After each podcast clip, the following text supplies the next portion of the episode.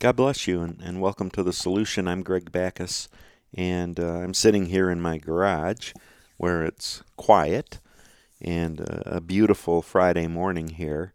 And I wanted to take a look at a wonderful topic in God's Word mercy, God's tender mercies. Uh, this topic has uh, blessed me tremendously over the last several weeks, and I like to start my mornings in the Psalms uh, and read about God's love, His goodness, His grace, and His mercy towards us.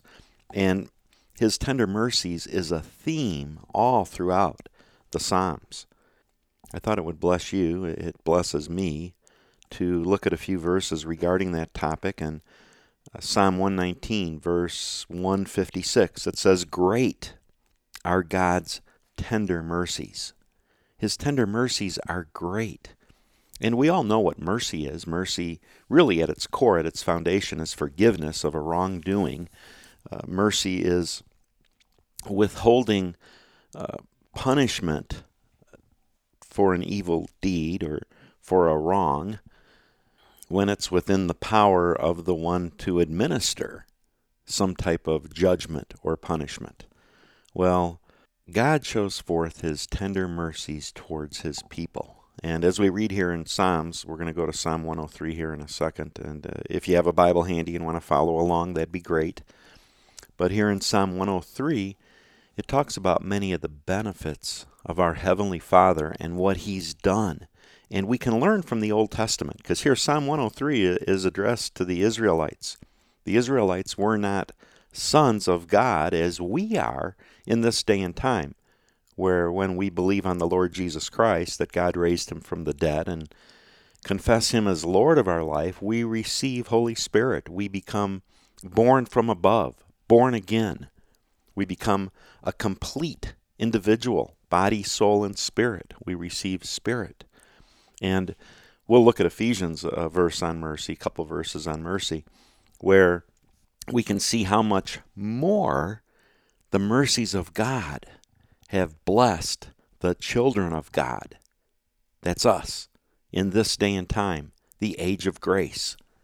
So we saw in Psalm 119 there that God's tender mercies are abundant.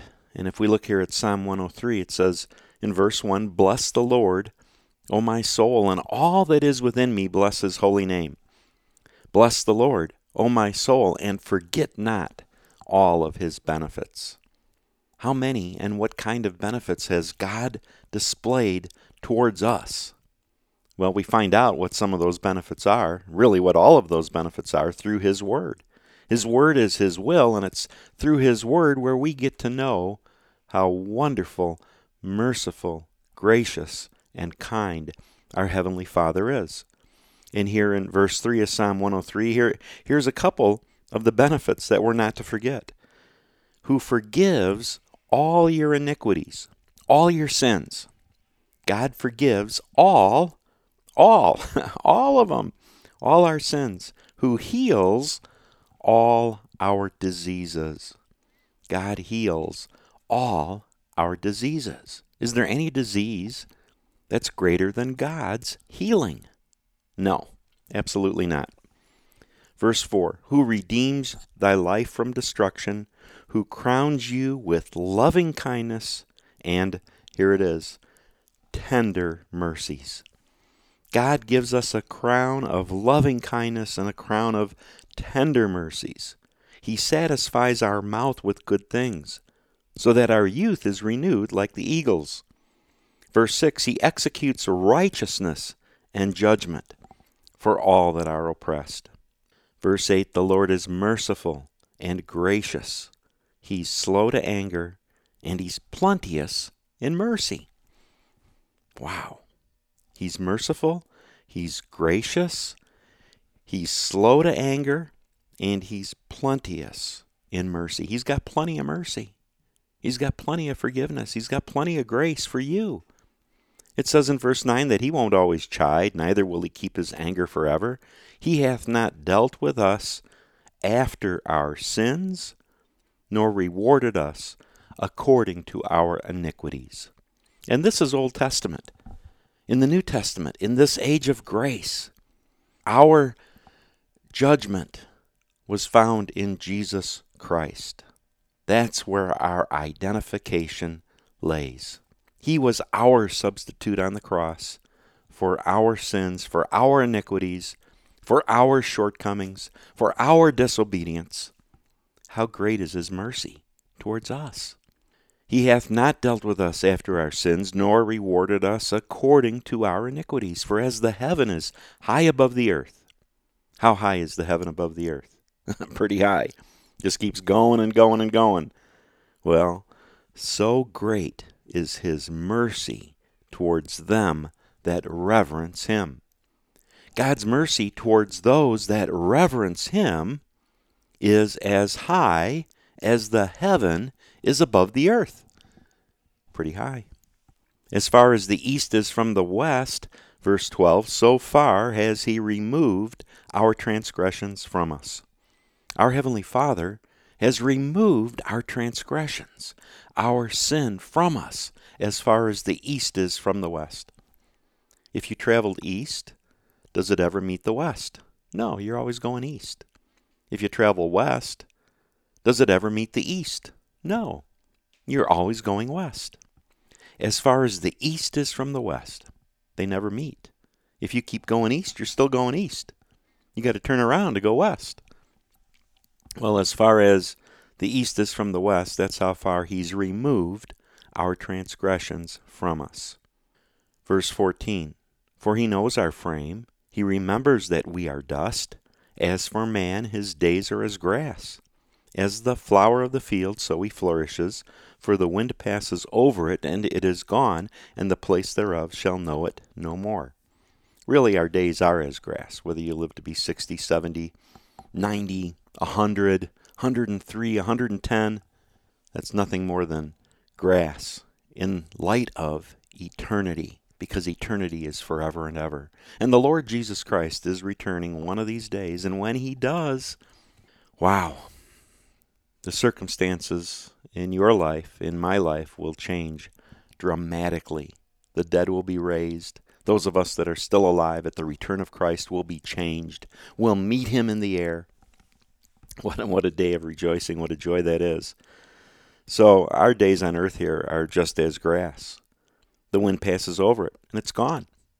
Well, verse 17, in contrast to our days being as grass, the mercy of the Lord, verse 17, is from everlasting to everlasting upon them that reverence him, and his righteousness unto children's children. Whoa, what a tremendous promise that is. The mercy of the Lord is from everlasting to everlasting, it's forever and ever upon those of us that reverence him, which we do. And his righteousness is unto children's children. I have grandchildren. Well, God's righteousness is unto my grandchildren. To such as keep his covenant, verse 18, and to those that remember his commandments to do them. The Lord hath prepared his throne in the heavens, and his kingdom rules over all.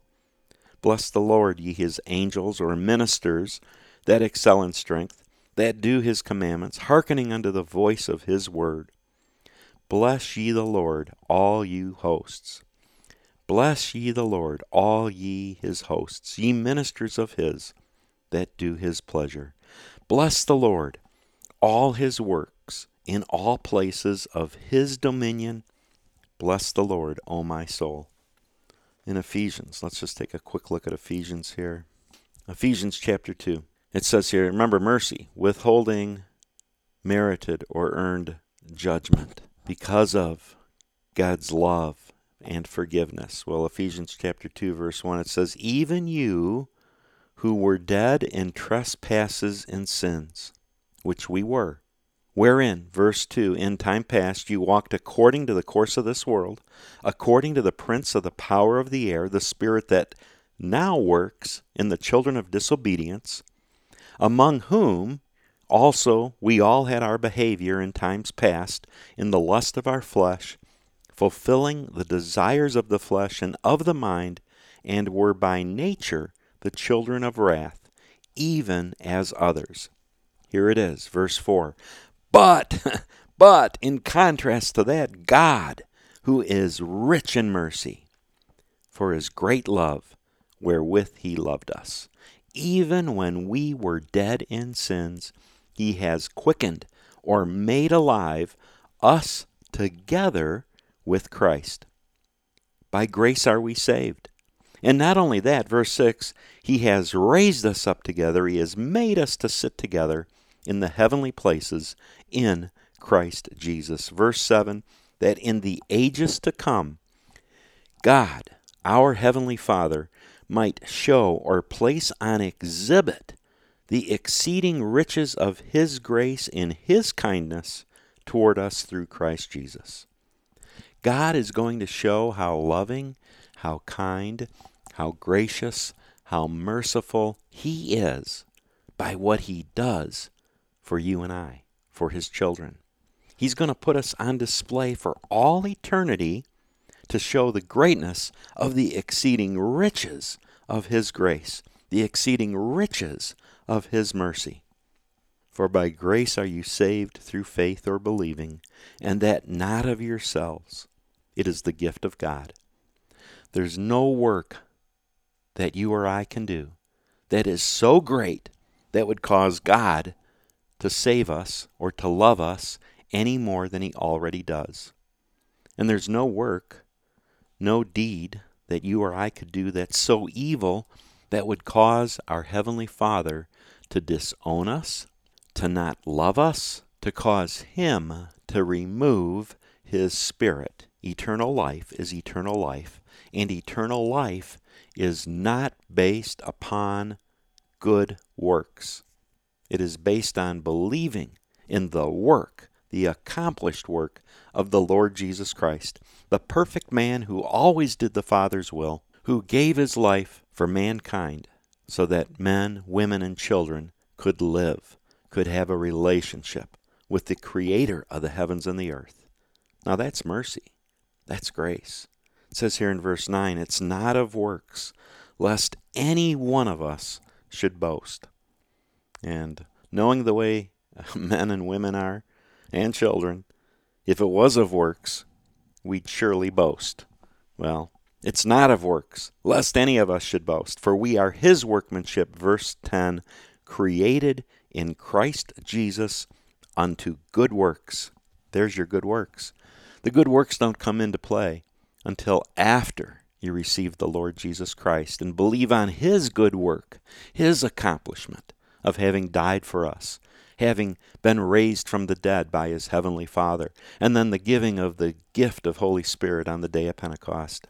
Now good works can come into play, of which there are eternal rewards for those works. Not only that, God has before prepared or ordained those good works that we should walk in.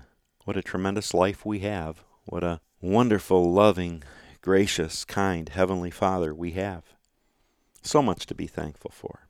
So much to be thankful for. I, I am just so humbled by God's Word and by His grace and mercy and what He's done. So thanks for taking some time to listen to me talk a little bit about God's tender mercies.